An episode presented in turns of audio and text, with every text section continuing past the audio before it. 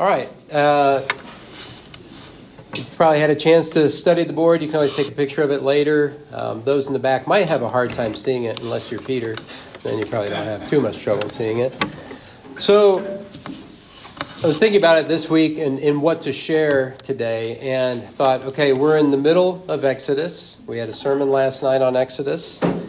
We began James last Friday, so, so we're in two different books of the Bible. And just three weeks ago, we had a men's meeting teaching that uh, I thought was pretty robust on acedia and magnanimity. And so, you know, just it gets to a point where we have waves of teaching that come and, and, and we don't get much time to really absorb it. And we need to have time to digest the food that we eat. You can't just keep eating and eating and eating and never have time to digest it. And so, what I want to do this morning is it's not really so much a teaching, it's really more of a review of who we are as TCF, but also how we sit amid the other churches, uh, LCF, ECF, and, and JCF, and then how, how our churches sit in the greater context of the city.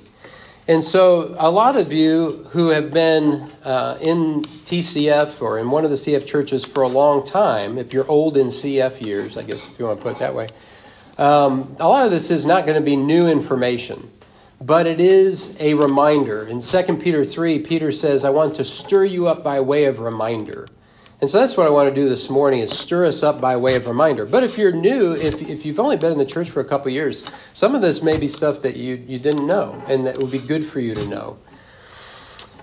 Um, we are, we are not a denomination. The, the CF churches are not a denomination. We're, we are a network of churches who are united in Christ, and we're really only as strong together as our relationships. And so I want to I want to start with Ephesians 4 1 through 6. Paul says, I therefore, a prisoner for the Lord, urge you to walk in a manner worthy of the calling to which you have been called, with all humility and gentleness, with patience, bearing with one another in love, eager to maintain the unity of the Spirit in the bond of peace. There is one body and one Spirit, just as you were called to the one hope that belongs to your call, one Lord, one faith, one baptism one God and Father of all, who is over all and through all and in all.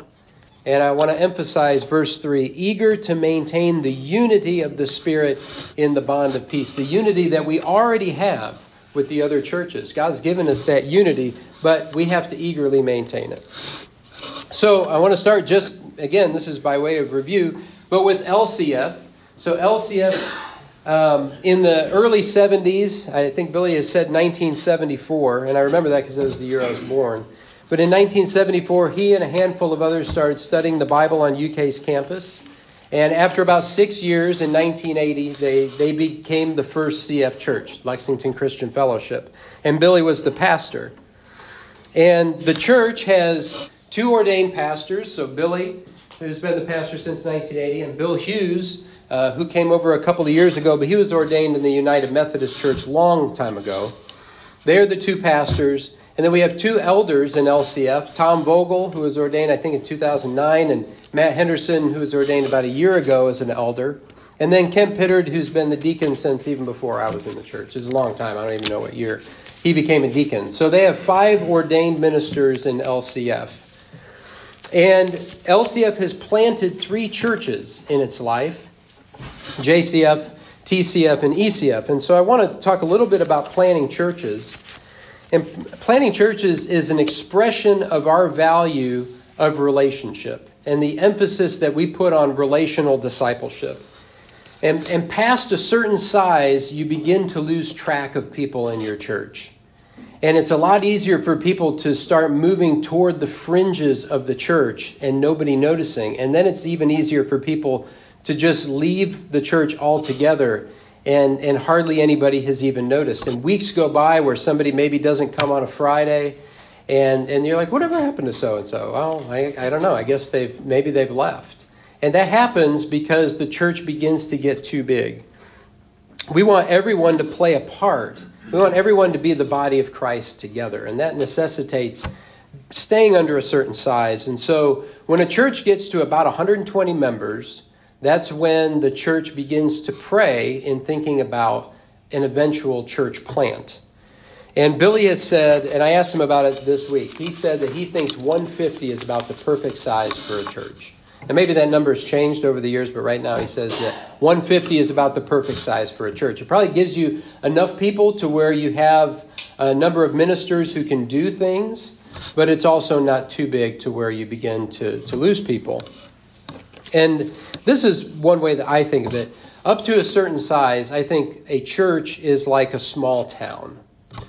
And everybody knows everybody else. There's considerable neighborliness toward one another. You, you watch each other's kids. You help with moves. You make meals for people when somebody's sick. And everybody kind of knows roughly what's going on in somebody's life. They know where the needs are and they know where help is needed. And you can trust people to be dependable. You know who the dependable people are, but you can also trust who isn't dependable. And you can trust that somebody is reliably going to be unreliable. But you can't do that past a certain size. You begin to lose track and you don't know. You don't know people as well. When, when like in a small town, you just you come to be known. And not everybody likes this. And so sometimes people will be around for a little bit and they find, you know what, I don't really like to be known on this level with people. This is too intimate. This is too close. And, and I'd like to be more anonymous. And it would be easier for me to go and, and to not have people be so involved in my life. There's a, there was a country song a couple of years ago. I don't remember who wrote it, but it, it was called What Happens in a Small Town Stays in a Small Town. And it's and it's true in a small church too. You become known and and that knowledge, you know, just just remains. People know who you are.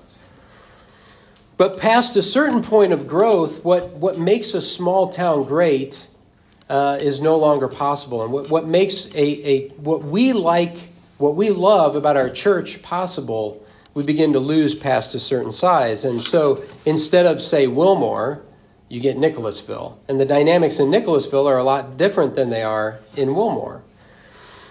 And uh, so when there's been a leadership team in place to plan a church, LCF has moved in that direction.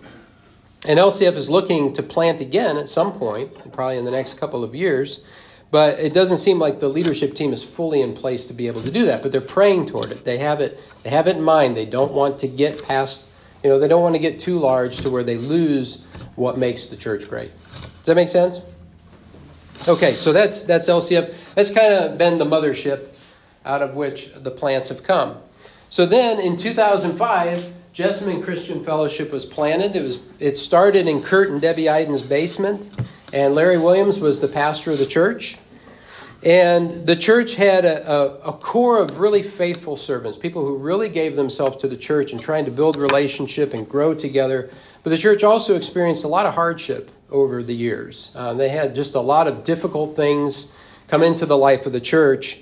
And in 2021, a lot of the remaining members of the church uh, moved to LCF or moved into TCF.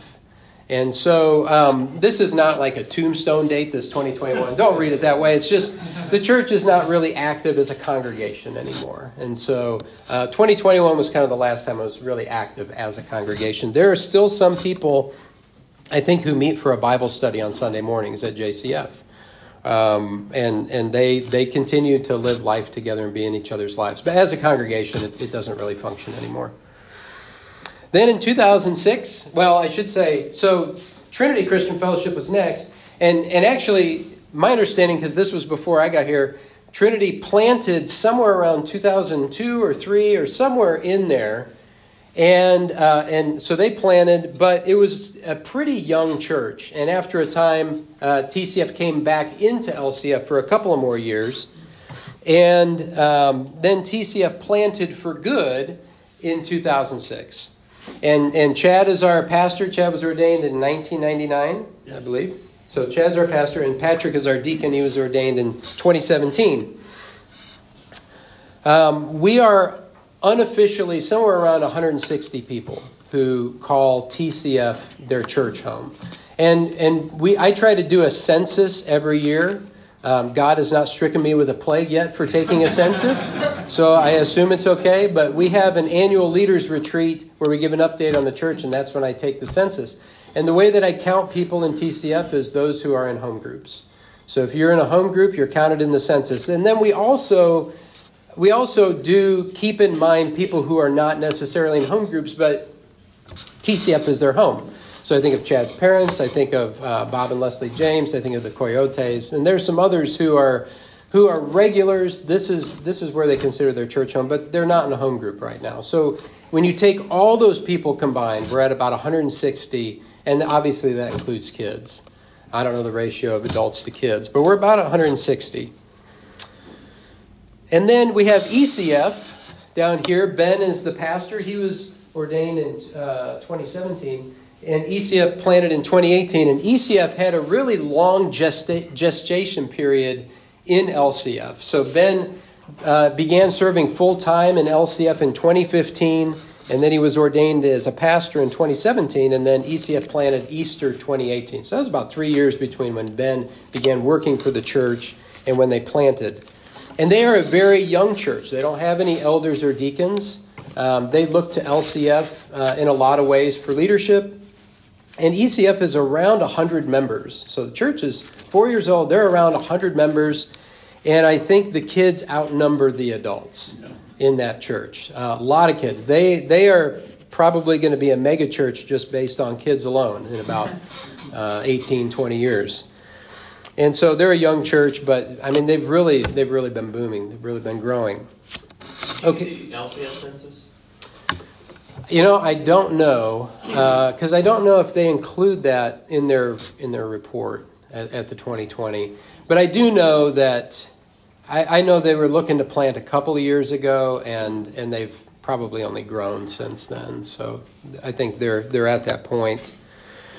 So so these are so these are the the churches, and then uh, we have outside elders as well. So we have eight ordained leaders among the churches. We have four pastors, we have two elders, and we have two deacons. And then we have outside elders. And so um, the outside elders are men that we look to for guidance when we're not able to come to agreement as churches. Okay? And so if there's an issue that can't be resolved within TCF, if there's something we can't resolve within ourselves, then we take that typically to the ordained leadership in the other churches. And we ask for guidance and we ask for help.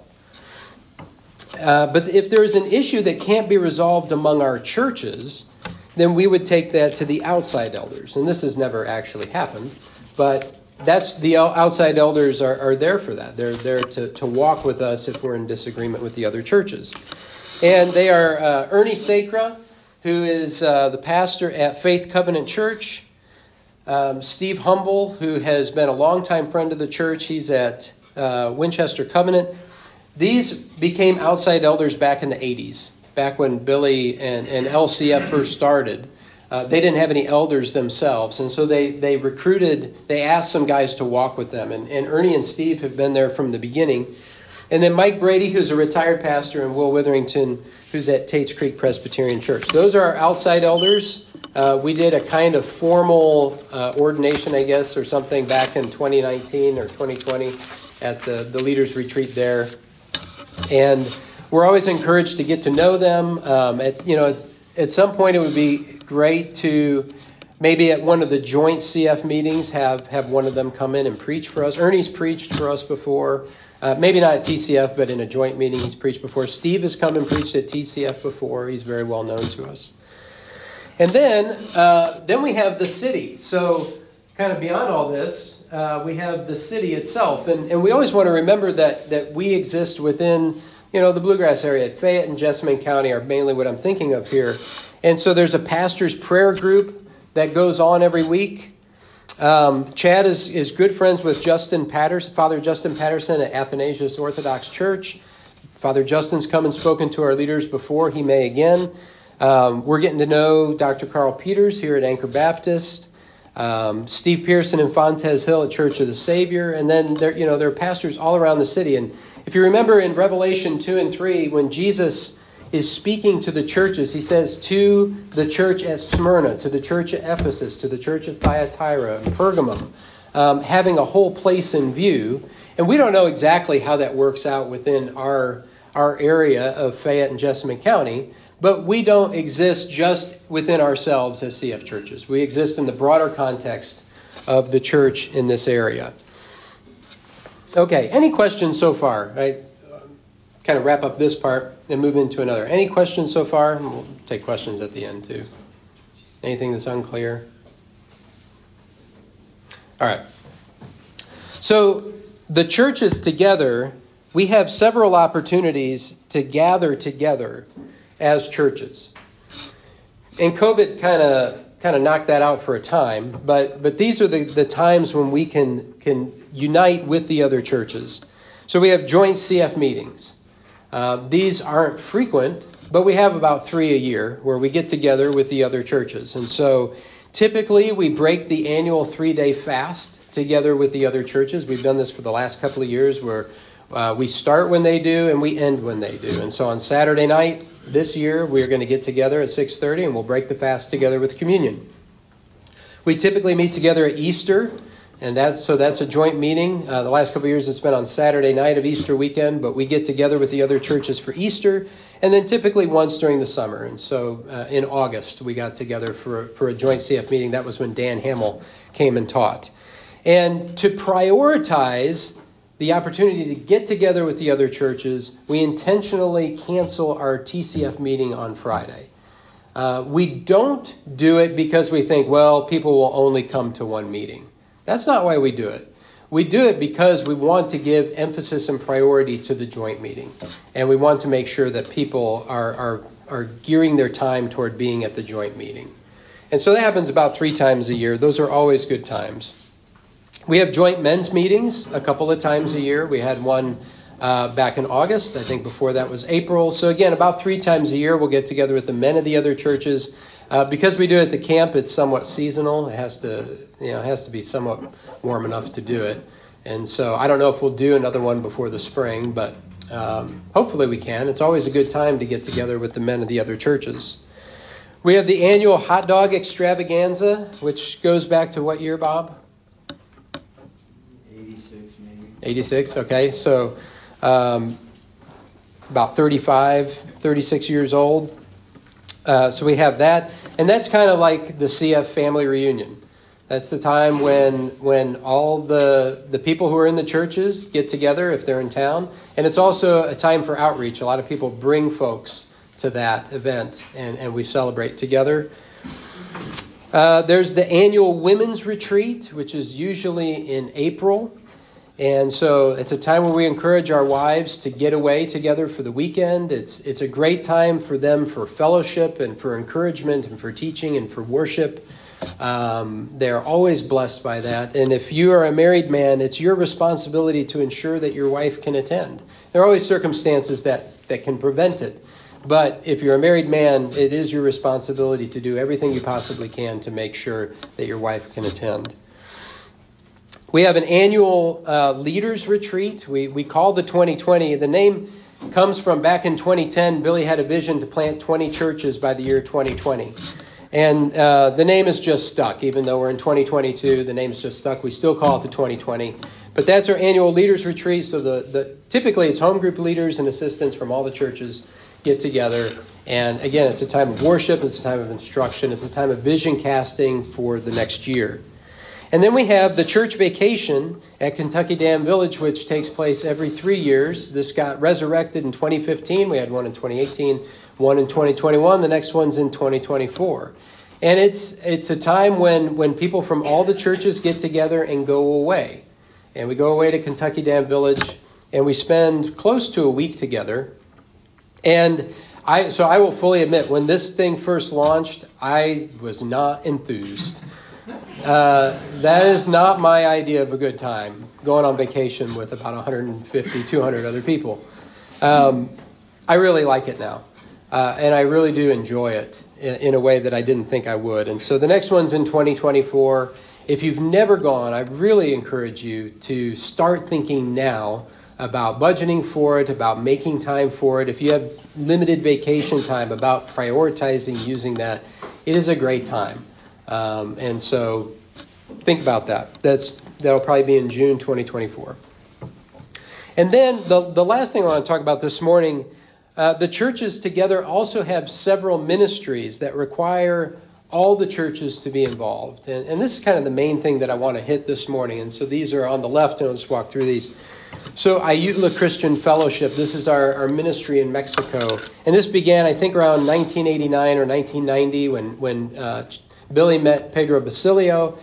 And uh, I think this was a very visionary thing on Billy's part. Instead of just sending money to missions in different parts of the world where, you know, a couple times a year you get a letter back and a picture of people you're supporting. Billy intentionally invested in Pedro and in that church and and has not it's not just giving money, but it's also sending teams and it's also helping build things. There's been a relationship that's been established over 30 plus years with Pedro and with the people in Mexico and in Ayutla. And so some of the ways that this ministry works out is monthly support for Pedro and his family, support of widows and orphans, medical teams that go one to two times a year, and those usually rely on healthcare professionals who, who know what they're doing. I mean, um, regular folks like you and me can go, but uh, a lot of times there are specific needs that healthcare professionals can meet. Building projects and then special needs as they come up. We've raised money to. Uh, to get somebody back who was kidnapped before. Um, so those kind of things happen. Although thankfully, I think uh, cartel influence is waning in the Ayutla area. So that's Ayutla. Then there's the camp. We got uh, the the LCF and, and JCF bought the camp in 2016. I think was was when it was bought.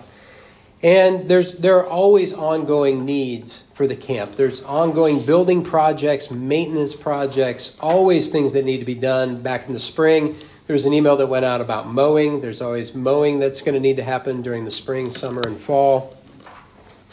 Um, there's always cleaning projects that need to happen for outside groups that come in because we have outside groups that rent the camp. Um, clean up before Mars Hill Camp, usually in August. And then when we've had CTS, the cabins need to be cleaned before then, too. So that's just to say that there are always things that need to happen at the camp, and we, and we can always help in certain ways. Mars Hill Academy is another one. Mars Hill is it's a ministry of the churches. I think um, it, it, may it, you know came out of LCF in the 90s. It was it was launched in 1995 as a ministry of LCF, but it's a ministry of the churches.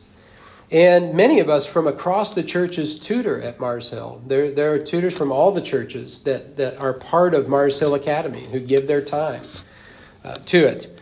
Um, also, several of us from across the churches interview new students when they apply to be in Mars Hill. And so we sit down with them and, and we try to discern if this is a good fit. Does the child really own the values of Mars Hill, or do their parents just want them to be in it? And so we try to discern. We try to make sure that that we only have students in Mars Hill who really want to be there and really want to give themselves to the community. And this is not just teachers in the school, and this is not just parents of students in the school. So Rodney Johnson is, is one of those who helps interview. He's not going to have a kid in Mars Hill for about a decade or so. But you know, he is he's there, he has the vision for Mars Hill. He understands it as a ministry of the church and, and he wants to help make sure that students are in there who want to be in there. Then we have the, the Lion, the Witch, and the Wardrobe Ballet. So the last one of these that we had was in 2019, and then COVID uh, interrupted for a couple of years. But the ballet is back on for the Christmas season in, uh, in 2022. I think the dates are the 21st and 22nd. Ben Hughes is the executive director for the ballet. The estimated attendance of the ballet is 12,000 plus over six years of performances. It's a lot of people. It's almost always packed out and it's it's a great opportunity to bring people to it. It's a great evangelism opportunity. Um, and and there's always a lot of work that needs to get done to get the ballet ready, and so that's another way in which we can help. The Mars Hill Forum, y'all heard of that? Mars Hill Forum is another one, and that kind of exists in tandem with the ballet. Those are, are kind of uh, coordinated together. it's another avenue for evangelism that we promote. The next one's on November 5th. We're excited about our speakers who are coming in. There's always a need for volunteers, but the biggest way that you can help with the Mars Hill Forum is simply to pass the word along to people. Um, you know, we always need ushers, we always need people to help watch the food table. The biggest help is in promotion and inviting people and getting people to come. We really would like to get about 300 people to come to this next one because we're always very excited about the speakers that we have and we just we want to share this. It's it's free, it's open to the public. And so we want to try to get as many people to come and enjoy the experience to learn from our speakers as we can. And you can help with that by just sharing it with people that you work with, people you live next to, people that you know. Um, the very first year that we had the Mars Hill Forum was in 2017. Uh, we put out flyers. We had no idea how it was going to go. And it was at Memorial Hall. It's the only year we've had it at Memorial Hall. And then at about 10 minutes until it started, there were maybe 50 people there. It was looking pretty meager. And then by the time it's by the time we actually got underway, there were there were probably about 230 people there, and it was it was a, a great. Uh, we we rejoiced greatly that God had blessed it. God's blessed it every year. Um, I think our turnout has always been good, except for the COVID year where we could only have 100 people attend, and we had to ticket that. Um, we want to get it up to about 300. University Christian Fellowship UCF um, UCF puts on the Mars Hill Forum. You may or may not know that, but it's the student organization on campus that allows us to put on the Mars Hill Forum. So we get the we get the Worsham Cinema for free because it's a student organization that puts it on. Uh, the churches are all meeting together as one UCF on Thursday night, and Matt Schaefer and Bill Hughes and Chad are leading it.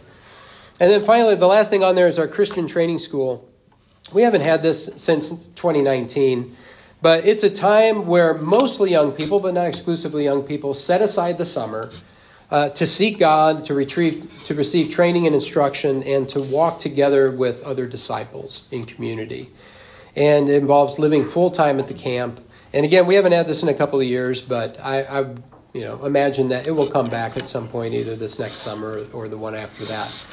Um, but there are ways that, as churches, we can support UCF um, sometimes it's been making meals, uh, coming to make meals for the group during the week, and then other things, again, cleaning the cabins before CTS starts.